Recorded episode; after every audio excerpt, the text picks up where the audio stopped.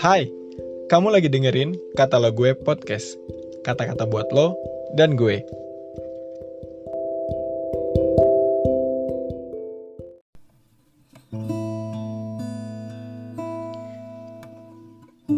Halo Sobat Muda, hari ini Rabu 28 April 2021. Gak jemu-jemu dan gak bosan-bosan, yuk kita terus merenungkan firman Tuhan.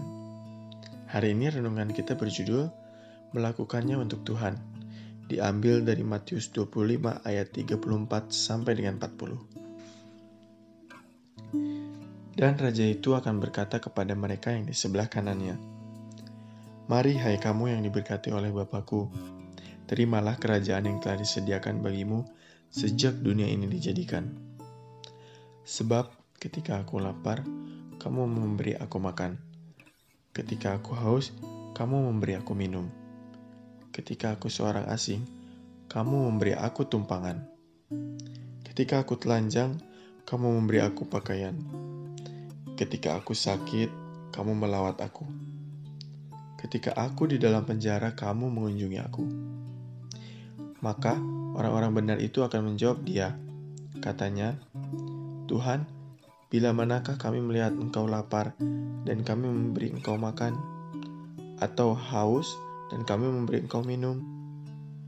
Bila manakah kami melihat engkau sebagai orang asing dan kami memberi engkau tumpangan? Atau telanjang dan kami memberi engkau pakaian? Bila manakah kami melihat engkau sakit atau dalam penjara dan kami mengunjungi engkau? Dan raja itu akan menjawab mereka, Aku berkata kepadamu, sesungguhnya segala sesuatu yang kamu lakukan untuk salah seorang dari saudaraku, yang paling hina ini, kamu telah melakukannya untuk aku. Teman-teman, jika kita merenungkan hidup kita, dan hubungan yang kita miliki, baik dengan teman-teman kita, saudara kita, orang tua kita, mau dan juga orang yang belum kita kenal. Ingatlah bahwa sesungguhnya Tuhan Allah kita itu menciptakan kita segambar dan serupa dengannya. Maka, jika kita mengasihi, itu karena Dia mengasihi kita. Jika kita menghormati, itu juga karena Dia menghormati kita. Kita mau mengampuni dan melayani karena mereka berharga juga di mata Tuhan, sama seperti kita. Tetapi sering kali dosa dan berbagai kelemahan telah menyebabkan kita semua jatuh dari gambarnya. Yang kita lihat sering kali hanyalah apa yang nampak pada mata jasmani kita. Nah, teman-teman, kalau kita ngelihat teman-teman kita ada yang sedang bertengkar, pastinya kita ingin supaya mereka cepat berdamai dan saling memaafkan kembali, bukan? Orang tua kita juga pasti tidak ingin melihat anaknya saling membenci dengan saudaranya, sekalipun ada kesalahan yang dibuat. Ketika salah satu anak kesusahan, kita rindu saudaranya bisa peduli dan mau menolong tanpa harus disuruh-suruh.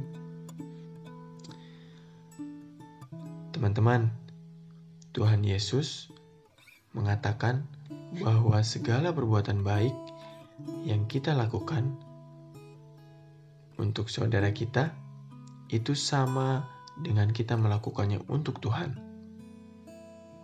Tuhan Yesus tidak menggunakan kata seperti lo, tapi dia menyatakan dirinya sebagai pribadi yang tinggal di dalam saudara kita. Sehingga apa pun yang kita lakukan kepada mereka berarti ditujukan juga kepadanya.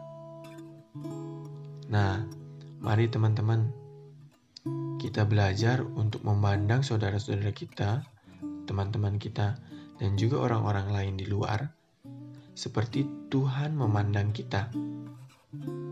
Teruslah menabur dan berbuat baik karena kita sedang melakukannya untuk Tuhan.